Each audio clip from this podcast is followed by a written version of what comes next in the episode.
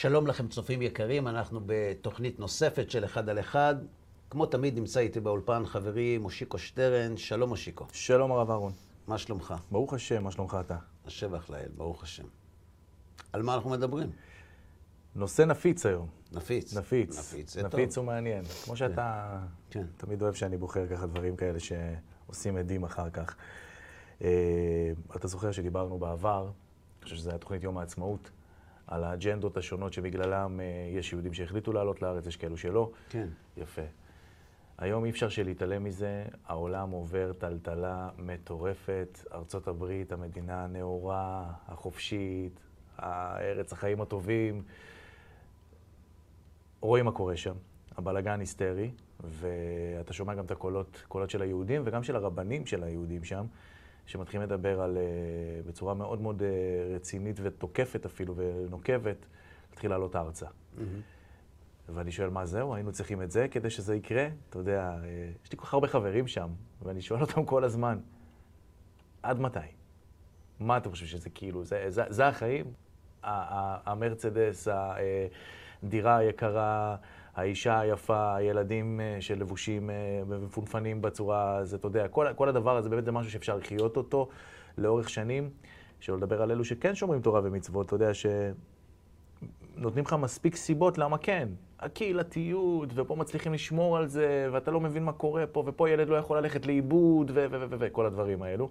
פתאום הכל מתנפץ להם מול הפנים, נראה לי ככה לפחות, ואני לא אומר את זה כמובן משמחה לאיד, אני הכי מזדהה בעולם. אז זה הנושא היום. נפיץ, לא? לא. הקושי שלי להשיב לך על, ה... על השאלות האלה הוא קושי מאוד מאוד פשוט. כי? אני גר בארץ, אני לא גר בחו"ל. אם הייתי גר בארצות הברית, או, או באנגליה, או בכל מקום אחר, והיית אומר לי, אהרון, למה אתה לא מגיע לארץ? אז או שהייתה לי תשובה, או שלא הייתה לי תשובה, אבל הייתי על תקן של מישהו שצריך להשיב. כן. אבל אני לא גר בחוץ לארץ. אבל אני יודע שאתה מכיר מספיק אנשים שגרים שם, זה נכון, אני מכיר. כן. וטיילת מספיק בעולם מתוך, אה, מתוקף אה, היותך מרצה. כן. ואפילו סיפרת לנו פה בתוכנית שהיית שליח בהונג קונג, נכון? אתה- בשליח הייתי... רב. מילאתי שם תפקיד, כן. כן. כן. ב- ו- ו- וכמו שחזרת ארצה, גם יכלת להישאר שם שנים. אי אפשר לדעת, אתה כן, יודע. ואז גם אתה היית נמצא באותו המצב. גם לא מדויק. בואו בוא, בוא נחלק את זה לכמה חלקים. מי שנמצא בארצות הברית מטעמים של שליחות, או כדי לעודד אנשים לחזור לארץ, אה, או כדי אה, אה, לסייע ליהודים שגרים בחוץ לארץ להישאר יהודים, או כדי לסייע ליהודים שגרים בחוץ לארץ לאכול כשר, או כל דבר אחר, עליהם אנחנו לא מדברים. יש סיבה למה הם שם. הם לא שם כי הם החליטו להיות שם, הם שם מסיבה מסוימת. כן. אני גם לא מדבר על אלו שהרבנים או האדמו"רים שלהם אה, מתנגדים הלכתית לעלייה לארץ ישראל. כמו למשל חסידות סאטמר, שיש להם את הנימוקים שלהם, ההלכתיים אני מדגיש, ושוב, אני לא נכנס כרגע לשאלה אם צודקים או לא צודקים, זה בכלל לא, זה, זה לא הנושא. כן. אומרת, ברגע שבן אדם בא ואומר לי, שמע, הרבי שלי פסק כך וכך, אין לי הרבה מה להגיד לו. נכון, אין איך להתמודד עם. כן, בסדר, אני לא, לא נכנס לזה. אני גם לא שואל על היהודים אה, האמריקאים שנמצאים על גבול ההתבוללות, למה הם לא עולים לארץ. כי אין להם זיקה לארץ ישראל. זאת אומרת, הם לא... ארץ ישראל לא נמצאת ב, ב, ב, ב, בעולם הרגשי שלהם כן. בצורה משמעותית. הם לא חלמו אותה. כן, יש הרבה כאלה. נכון. אה, אז גם עליהם אנחנו לא מדברים. כן. נשאר לנו לדבר על קבוצה מאוד קטנה של אנשים, לא קטנה בכלל. אה, יחסית לקבוצה שנמצאת בחוץ לארץ. ואלו הם אנשים שומרי מצוות. חלקם אה, מנהלים אורח חיים דתי מלא, חלקם אורח חיים דתי חלקי או מסורתיים, אה, ובין שומרי המצוות יש מה שנקרא היום החרדים או הדתיים הלאומיים. ו... והשאלה שאתה שואל, למה הם לא עולים לארץ, היא שאלה באמת גדולה. למה, למה הם לא עולים? אז במהלך השנים נתקלתי בכמה תשובות. תשובה ראשונה, שמע, זה לא חוכמה שאתה בא מישראל ושואל אותנו למה אנחנו לא באים לארץ. אם אתה היית פה, גם אתה לא היית בא. אגב, אין לי יכולת להוכיח שהם לא צודקים, נכון. אבל גם אם הם כן צודקים, זה בכלל לא משנה מה אני הייתי עושה. זה משנה מה הם משיבים לעצמם. לא, לימד אותנו הרמב"ם, קבל האמת ממי שאמרה. זאת אומרת, אם, זה, אם השאלה טובה, תענה עליה, מה זה משנה איפה אני בתמונה. וזה גם נכון, כי זו לא חוכמה גדולה לבוא מארץ ישראל לחוץ לארץ, צריך לשאול את האנשים למה אתם לא עולים לארץ, כן? כן. גיבור גדול. אבל עדיין השאלה היא שאלה, אתה לא יכול להתעלם ממנה בטענה שאין לי זכות לשאול אותה, או שאני הייתי עושה כמוך. אבל בדרך כלל התשובות שאני מקבל מאנשים זה, תשמע, זה הבית שלי. נולדתי פה. אבא שלי נולד פה, סבא שלי נולד פה.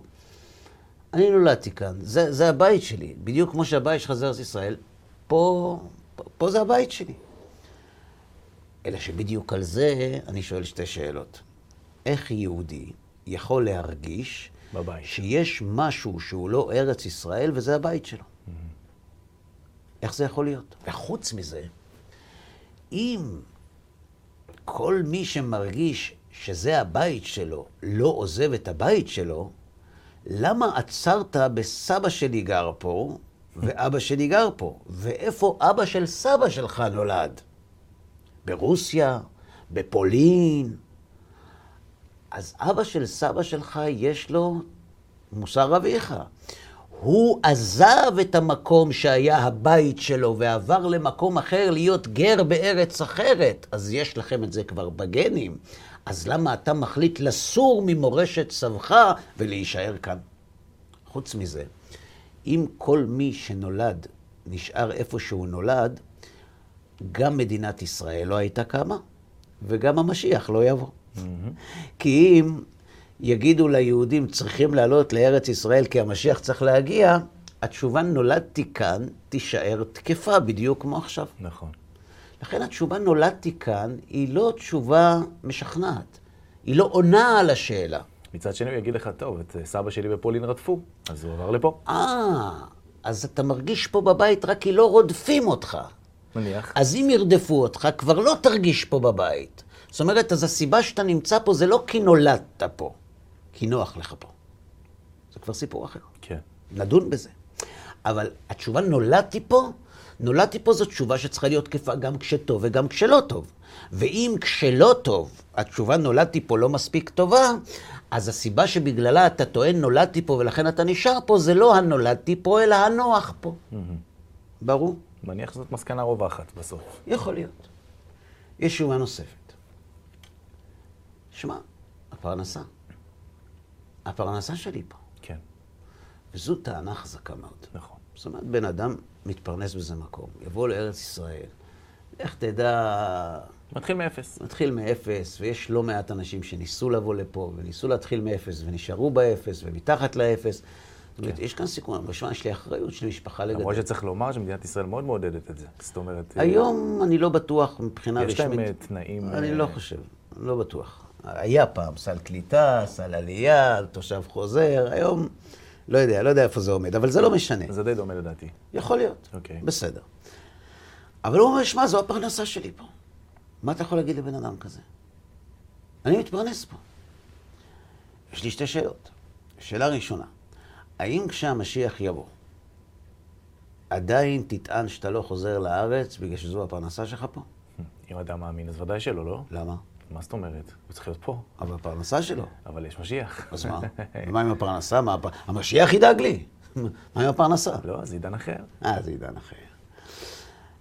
חוץ מזה, שוב, אם אני אדם מאמין, כמובן. חוץ מזה, כאדם מאמין, אני שואל אותו, אז בגלל שאתה פה יש לך פרנסה? ואם תהיה בארץ, אז הקדוש ברוך הוא לא ידאג לך לפרנסה? אתה אומר, הקדוש ברוך הוא לא צריך את הלוקיישן, הוא צריך את ה... אני לא יודע. זה- פעם, אני זוכר, הרב אלבז שליטה סיפר שמישהו היה בחו"ל ומישהו אמר לו פרנסה. אז הוא אמר לו, תראה, אני באמת מבין אותך, אני, אני מאוד מבין אותך. זאת אומרת, פה יותר לקדוש ברוך הוא יותר קל לפרנס אותך, כי יש פה שוק יותר גדול, והוא לא צריך להתאמץ הרבה בשביל שידאוג לך לפרנסה. מספיק הוא מדבר עם בן אדם, שניים, הם ידאגו לך כבר. אבל בארץ מאוד צפוף, ואין פרנסה, וקשה, וזה. הקדוש ברוך הוא לדבר עם אנשים בארץ עשירים, הוא כבר דיבר איתם כנראה בשביל אנשים אחרים, אז לא נעים לו לדבר איתם בשביל עוד אחד. אתה מבין? אני, זאת אומרת, אני לא מזלזל בזה. לא, לא, ודאי. אני לא מזלזל. פרנסה זה דבר מאוד חשוב. אבל מה שאנחנו רואים זה שגם כשאין פרנסה, אנשים נשארים בחו"ל. נכון. כי בעתיד הם מאמינים שתהיה פרנסה. כן. תכף אני מביא את המכה. כן, זאת אומרת, זה לא גם כן, לא שחור לבן כל הסיפור הזה. זה קשה מאוד. יש אנשים שאומרים, תשמע, זה כיבוד הורים. ההורים שלי גרים כאן, לא יכול לעזוב אותם. כל המשפחה שלי פה, לא יכול לעזוב אותם. טיעון חזק. כל הטיעונים חזקים. אבל מה שמעניין זה שכל הטיעונים האלה לא עמדו מול האנשים שכן החליטו לעלות לארץ mm-hmm. ולהקים פה את המדינה. דתית, לא דתית, זה בכלל לא הנושא כרגע. זאת אומרת, התשובות האלה הן נכונות על הנייר. נכון. השאלה, האם מול ערך מסוים צריך לשלם או לא צריך לשלם. אבל עד עכשיו דיברנו על מטבעות של נוחות. נולדתי פה, הפרנסה שלי פה, המשפחה שלי פה. יש אנשים שמבינים את המלכוד שבטיעונים האלה. אז הם אומרים, אנחנו נמצאים בחוץ לארץ מסיבות רוחניות. מה הסיבות הרוחניות שאני נמצא בחוץ לארץ? הוא אומר, שמע, בארץ קשה לקיים מצוות. בארץ יש לי משפחה לא דתית. אני אחזור לארץ, אה, יהיה לי קשה, הילדים שלי... אגב, את זה אפשר לבדוק כשהילדים גדלים, אם אז הוא כן חוזר לארץ, זה לא משנה. אה, ובארץ רודפים את הדת, והדתיים אה, זה, ומאוד קשה, וקשה לחנך חינוך דתי בארץ. ו... ואני שואל את עצמי, יש כל כך הרבה יהודים חרדים ודתיים בארץ, שגרים בארץ ומחנכים את הילדים שלהם ולא מבינים איך אפשר לגדל ילדים לומדי תורה בחוץ לארץ. Mm-hmm. איך אתה יכול לגדל ילדים לומדי תורה ואוהבי תורה בלוס אנג'לס, שבדרך לתלמוד תורה, הילד לא יכול להימלט גם אם שמת לו וילונות על הרכב, מכרזות תועבה שמפורסמות שם. גם בתל אביב. אז אל תגור בתל אביב, אבל אנחנו מדברים על, על אמריקה. איך אתה אומר שבארץ ישראל אי אפשר לגדול כשומר תורה ומצוות? זה ממש הוצאת דיבת הארץ. זה חטא המרגלים. ארץ אוכלת יושביה, זה מה שאתה אומר, רק לא פיזית, רוחנית. נכון. אל תעלו לארץ, מסוכן שם רוחנית.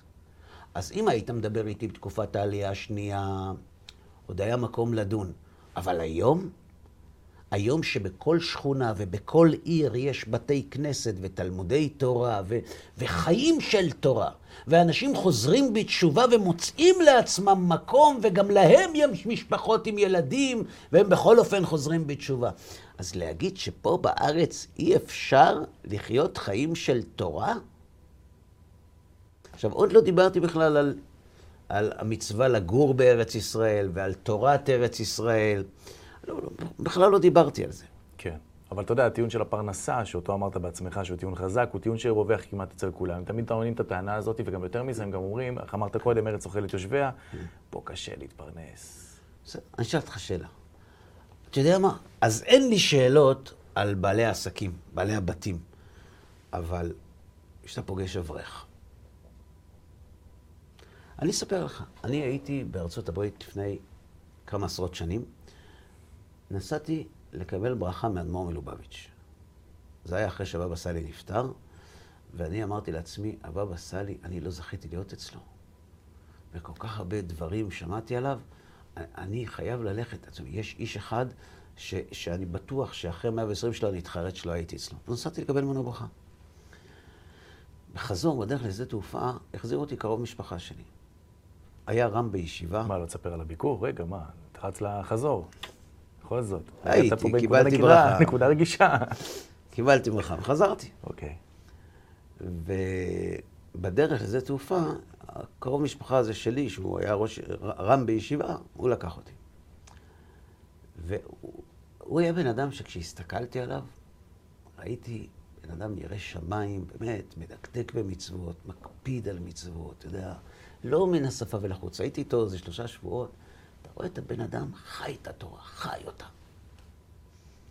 אתה יודע, לשדה תעופה, אמרתי לו, תגיד לי, מילא אם היית נהנתן, ואוהב עולם הזה, ועסקים, וכל מה שאמרנו עכשיו, הייתי מבין למה אתה פה. אבל אין לך שום דבר מכל זה. אתה גם לא מחפש את זה. מה אתה עושה כאן? למה אתה לא עולה לארץ? למה אתה לא בא לישיבת מיר? יש שם המון אברכים אמריקאים. למה אתה לא בא לשם? אז בהתחלה הוא נתן לי כל מיני תשובות. זה, זה, זה ככה, וזה המשפחה, וזה התורה, וזה ככה, וזה השפה, וכל מיני תירוצים שאפילו הוא לא האמין להם. אמרתי לו, תגיד לי, אני באמת מתפלא עליך.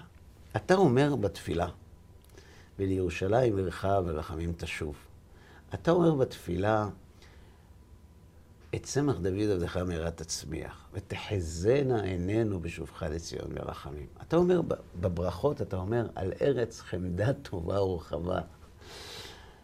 נודה לך. על מה אתה מודה?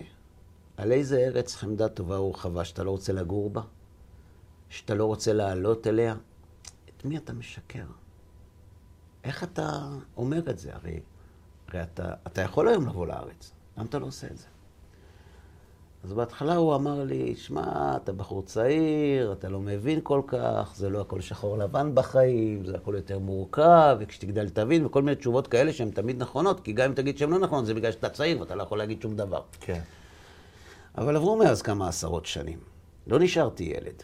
והוא עדיין שם? הוא שם. עם אותן תשובות. Mm-hmm.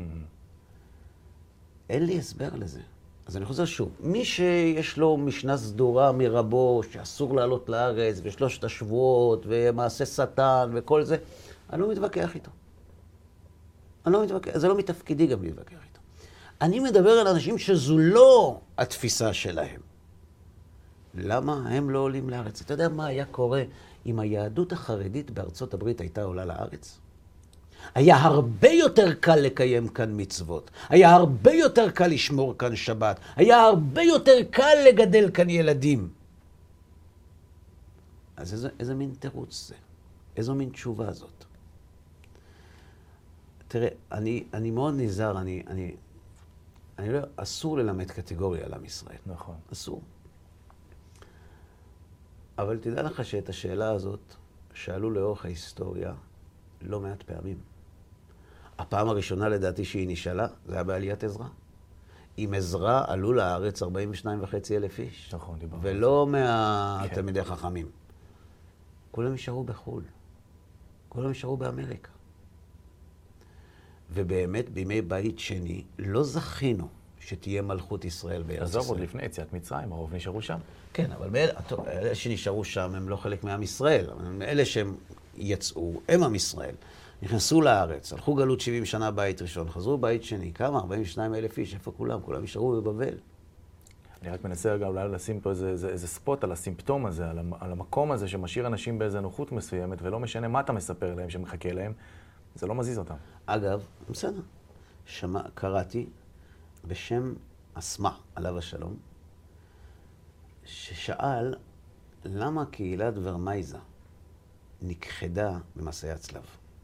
אנחנו יודעים שהיו קהילת מגנצה, ורמייזה ושפרה באשכנז, שהם כולם, כולם, כולם מתו, כולם. והוא הוא כותב, אסמה, כן. ש... שהיהודים היו בוורמייזה עוד מגלות בית ראשון. וכשעלו לארץ ישראל בעליית עזרא, קראו להם לבוא. ואחרי שהיהודים חזרו לארץ ישראל, שלחו להם לחזור, והם לא חזרו. הוא מעריך שם עוד קצת בכמה מילים שאני לא... חושב שזה מספיק, לא צריך להוסיף יותר. והיה ויצא עליו השלום. גם הוא כותב, בהקדמה לסידור שלו, את אותם דברים. שאנשים טוענים שהם לא חוזרים לארץ בגלל הכסף, בגלל, בגלל זה, בגלל זה, ואנחנו רואים ש... שגירשו אותנו והגלו אותנו ורדפו אותנו ולא נשאר מהכסף שלנו שום דבר. לא נשאר כלום מזה. וארץ ישראל תובעת את עלבונה עכשיו, צריך להיזהר, כי, כי לקטרג על עם ישראל זה לא חוכמה גדולה. כן. אבל, אבל יש, כאן, יש כאן בקשה, בקשה מ, מ, מ, מיהודים שגרים מחוץ לארץ, תעלו לארץ ישראל, כי זה יחזק את עולם התורה בארץ ישראל. זה לא רק לחזור לארץ ישראל, מחלוקת, מצוות שיהיו ארץ ישראל מדרבנן, מצוות שיהיו ארץ ישראל מדאורייתא בזמן הזה, כן, רמב"ם, רמב"ן, לא, לא, לא, לחזק את לומדי התורה. אז תגיד, לא עלו לארץ בתקופת הציונות, טוב, פחדו הציונות, פחדו חילונים, פחדו זה, פחדו... בסדר, אבל היום, ממה, ממה יש לפחד? ממה יש לפחד? בשורה התחתונה אני יכול להגיד לך רק מה אנשים אומרים לי. לא כולם, אבל חלק. נשמע, צודק. צריך. צריך לחזור לארץ. צריך לחזור לארץ. התקשר אליי חבר עכשיו, שגר בארצות הברית, ישראלי, כן. גר בניו יורק. אומר לי, שולח לי תמונה של אקדח קולט 045, שזה מכונת ירייה, מפלצת. כן, עם שלוש מחסניות ליד הכרית שלו. וואו. וכותב לי, ככה אנחנו ישנים עכשיו. אז אני שואל אותו, נו, אז מה? אז מה אתה עושה פה? כן. אז, אז תקום ותלך. מאמינים שיהיה טוב. מאמינים שיהיה טוב. סתם אתה חושב, אנחנו מאמינים שהמשיח יבוא. רק שיש אנשים שלקחו את המשיח יבוא, ליהיה טוב באמריקה. מהמם. אין לי שום הסבר מניח את הדעת למה יהודים שומרי מצוות, חרדים, ועוד יותר דתיים לאומיים, שתורמים ל- ל- לבני עקיבא ותורמים ל- יישוב הארץ. ל- ליישוב הארץ ולקרן קיימת וליחידות בצבא, ולמה, והם גרים בלוס אנג'לס. לא מבין את זה, אני אומר לך את האמת. זה, זה, אני לא, אלא אם כן תגיד לי, שמע, יש לי תשובה, נוח לי. אם בן אדם אומר, שמע, נוח לי פה. אני איש של נוחות, אני לא איש של אמת, אני לא מוכן למכור שום גרם של נוחות בשביל שום ערך. בסדר? אין לי מה להגיד לו, בחירה שלו. אבל כשאנשים עוטפים את הנוחות באמירות של אמת, יש כאן שאלה עצומה. איך באמת אפשר לחיות עם זה? עכשיו, תראו, שלא תבינו נכון, גדולי ישראל, אני לא מדבר על התקופה שלפני השואה. התקופה שלפני השואה זה משהו שצריך לדבר עליו באופן נפרד. אבל אתה יכול לראות לאורך השנים, הגאון מווילנה עודד את תלמידיו לעלות לארץ ישראל, הבעל שם טוב עודד את תלמידיו לעלות לארץ ישראל.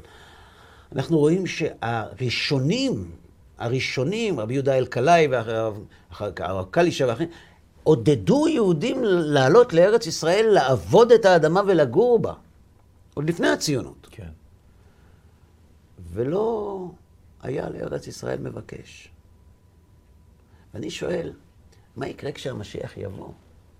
מה יהיה אז? אבל אז דיברנו על זה, והראינו את זה מהמקורות, שהאחוז הקטן הזה של היהודים שחיו בארץ ישראל הוא משהו שבאמת נכתב בנבואה. זאת אומרת, זה משהו שלקח לו זמן להגיע, להתבשל, חלק מתהליך נבואתי. כן.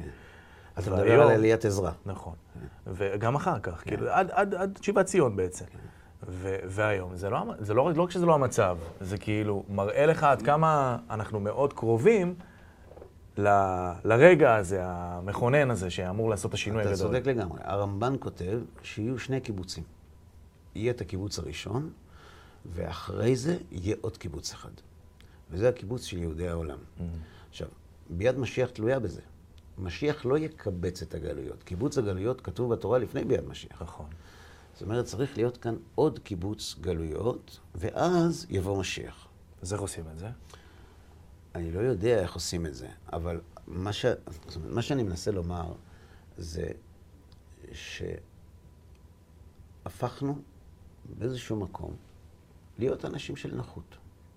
נוח לנו ככה. ולא משנה איזה כיפה יש לנו על הראש. לא, אני לא, זה לא קשור לכיפה. ככה נוח. גדלתי פה, נולדתי פה, הכסף שלי פה, המשפחה שלי פה.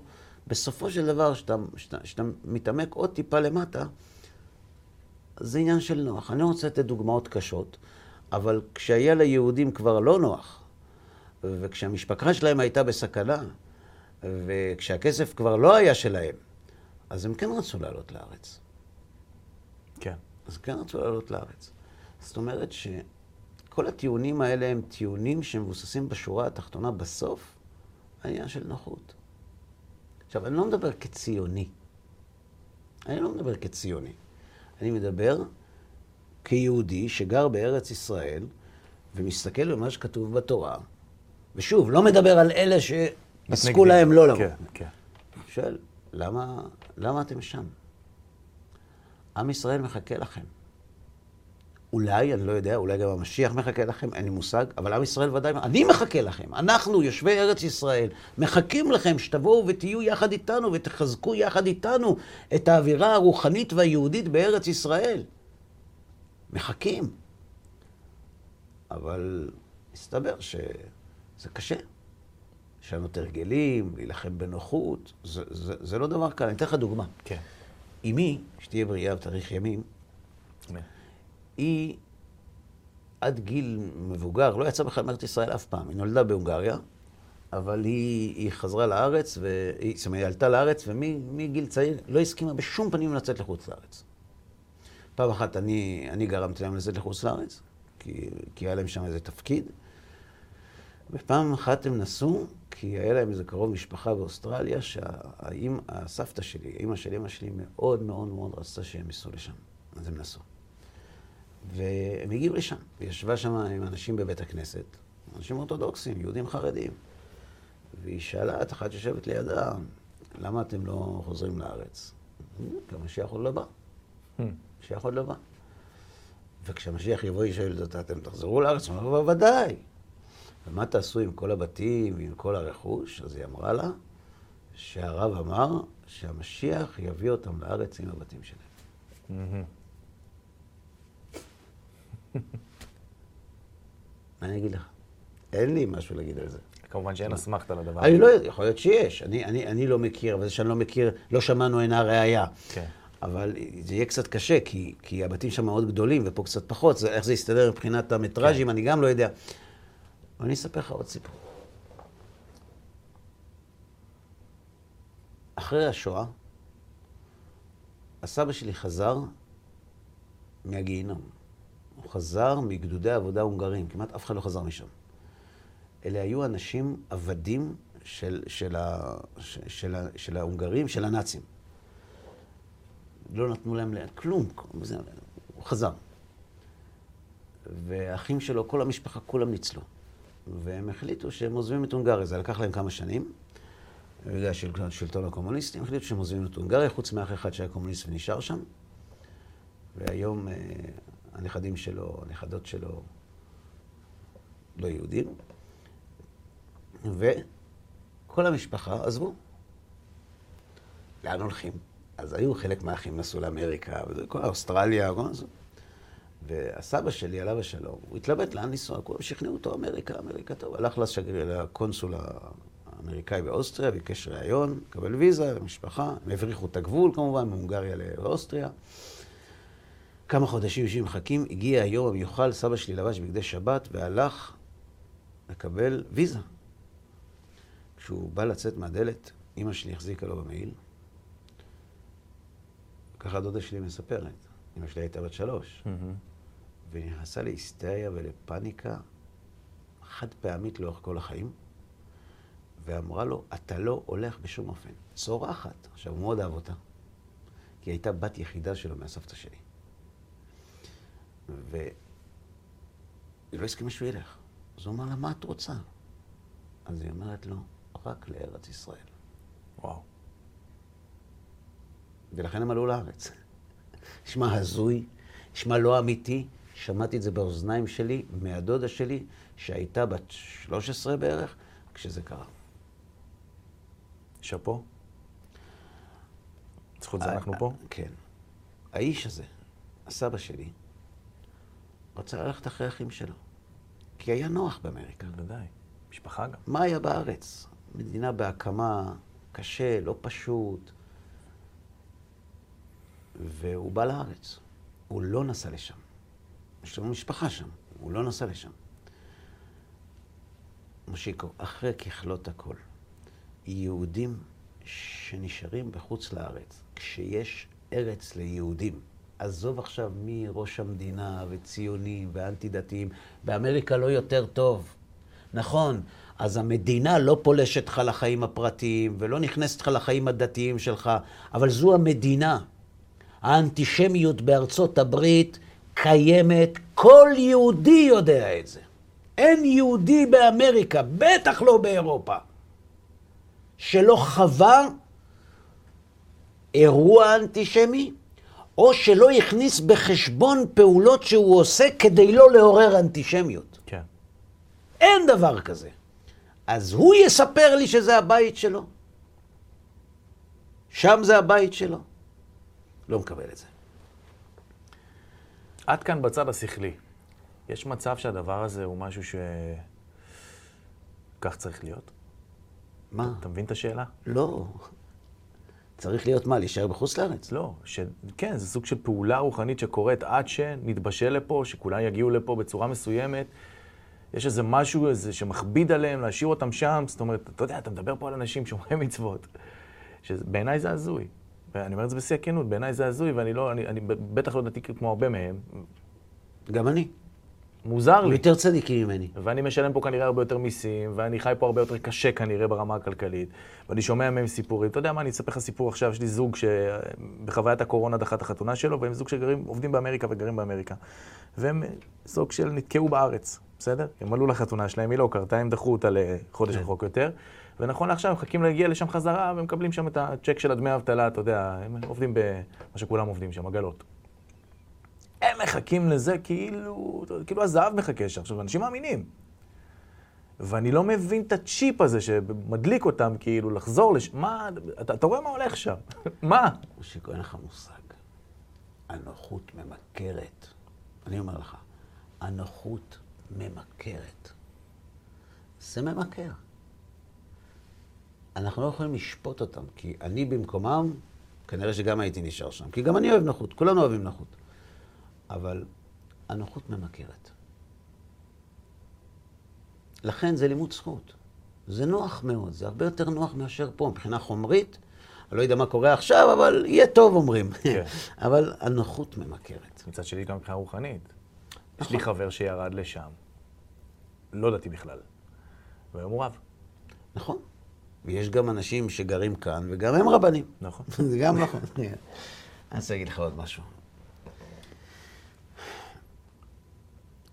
היו שני מטיילים ישראלים אחרי צבא, נסעו לטייל בחו"ל, באירופה.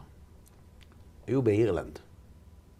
אירלנד זו לא המדינה האוהדת ביותר לעם היהודי. כן. בסדר? קתולים, כן. פרוטסטנט. הרבה ניאו-נאצים. כן. לא, כל מיני. והם נסעו שם, עצרו טרמפים. עצר להם נהג משאית, נסעו איתו כמה שעות, אמר להם, אני חייב לעצור לפי החוק, לאכול משהו. עצר באיזה פונדק, דרכים, נכנס, התיישב, הזמין לעצמו סנדוויץ', גם הם הזמינו. הוא אוכל, הם אוכלים, ואז הוא מסתכל עליהם ואומר, המילים האלה, לא אמרתם לי שאתם יהודים? אמרו לו, כן. אז הוא אמר להם, אז בשביל לאכול את מה שאני אוכל, סבלתם אלפיים שנה? Hmm. גוי. עכשיו בואו נמשיך את זה. כשלא הייתה לנו ארץ לגור בה, כי היא הייתה נתונה בידי זרים, אז היו תירוצים. אבל אלפיים שנה סבלנו, ויש לנו את ארץ ישראל, היא בידיים שלנו. אז אלפיים שנה סבלנו בשביל ניו יורק, בשביל לוס אנג'לס, בשביל פלורידה או בשביל לונדון. אני לא, אומר לך בכנות, לא מצאתי שום תשובה אמיתית חוץ מפרנסה, נולדתי פה, ההורים שלי פה. כן, נכון. שורה תחתונה, כאן זה נוח. כי כשלא יהיה נוח, על המיטלטלים ועל הכסף שלא יהיה, ועל ההורים ועל הנכדים ועל הזקנים ועל הטף, כולם יעלו לארץ ישראל. אני חושב שהרב פיינשטיין אמר את זה פעם. הוא לא אמר את זה במילים האלה, אבל אדם צריך לגור איפה שהוא רוצה שיקברו אותו. יפה. שם זה הבית שלך. אז נכון, נעים עכשיו בחו"ל, קצת קשה, קצת הפגנות, קצת התפרעויות, קצת הכסף יורד, אבל תזכור שיש מישהו שמתחזק לך פה את הדירה. יש מישהו שנמצא כאן בשביל להיות כאן כשאתה תרצה לחזור, ושיהיה לך לאן. אין לי הסבר אחר. אתה שואל אם זה תהליכים רוחניים, שהקדוש ברוך הוא מנהל את העולם, הכל תהליכים רוחניים שהקדוש ברוך הוא מנהל את העולם. אבל אנחנו יודעים, ויש לנו גם ראיות לכך, מן הכתובים. אנחנו יודעים שעם ישראל צריך להיות בארץ ישראל לפני שהגאולה באה. כי השלב הראשון קיבוץ. שמופיע בתוכנית, זה ולקחתי אתכם מכל הגויים וקיבצתי אתכם מכל הארצות. והבאתי אתכם על אדמתכם. Mm-hmm. אז נכון, לא כולם דתיים פה, כן, יש המשך להבטחה. זרקתי לכם רוח, זרקתי לכם מים טהורים, ותיארתם. או ומה לשם אלוהיך את לבבך ואת לבב זרעך. זאת אומרת, בסדר, תבוא תשובה בעזרת השם. אבל אנשים שומרי מצוות שגרים בחו"ל יכולים לחזק את התהליך הזה, את, ה, את המומנטום הזה, את, ה, את, ה, את התהליך, לזרז אותו, להפוך אותו מהיר יותר. ולא הבאתי שום ציטוט או מקור. ויש לא מעט כאלה שמדברים על סיבת התלאות של עם ישראל בגלות בדברים חמורים וקשים, בגלל שנתעכבו מלשוב לארץ ישראל. אבל על זה אני לא מדבר. כן. אנחנו עסוקים ב... אנחנו עסוקים, כן, ב... בואו, תגורו, אני אסדר לכם דירה והכל יהיה בסדר. לא, לא רוצים להתעסק בצד השלילי. כן. אבל בסוף, בוודאי שכולם יגיעו. כל מי שיזכה להיגאל, כל מי שיזכה להיות, להימנות על אלה שראויים לגאולה, יצטרך לבוא לכאן. ולפני שהמשיח יבוא, mm-hmm. לא אחרי. אז אם אתה שואל אותי, מה אומרים לחבר שלי או לחברים שלי ש, שגרים בחו"ל? אומרים להם שחברות התעופה בראשון ליולי מתחילות לטוס בעזרת השם, ואני מאמין שיהיו מבצעים. באו לארץ אתמול. כן. זה המקום שלנו, זה הבית שלנו. אלפיים שנה חלמנו על המקום הזה. מה נאמר על... מה נאמר לאבותינו שחלמו? מה נאמר להם? אני רוצה לסיים עם עוד, עם עוד נקודה קצרה. סיפרתי לך את זה פעם, נחזור על זה שוב. סבתא שלי, זיכרונה לברכה, היא לא הייתה אישה ציונית. לא, אני חושב שאפילו לא ידעה מה זה ציונות. לא, לא, לא, זה לא עניין אותה. היא, הפוליטיקה לא עניינה אותה. כן. היא ראתה פעם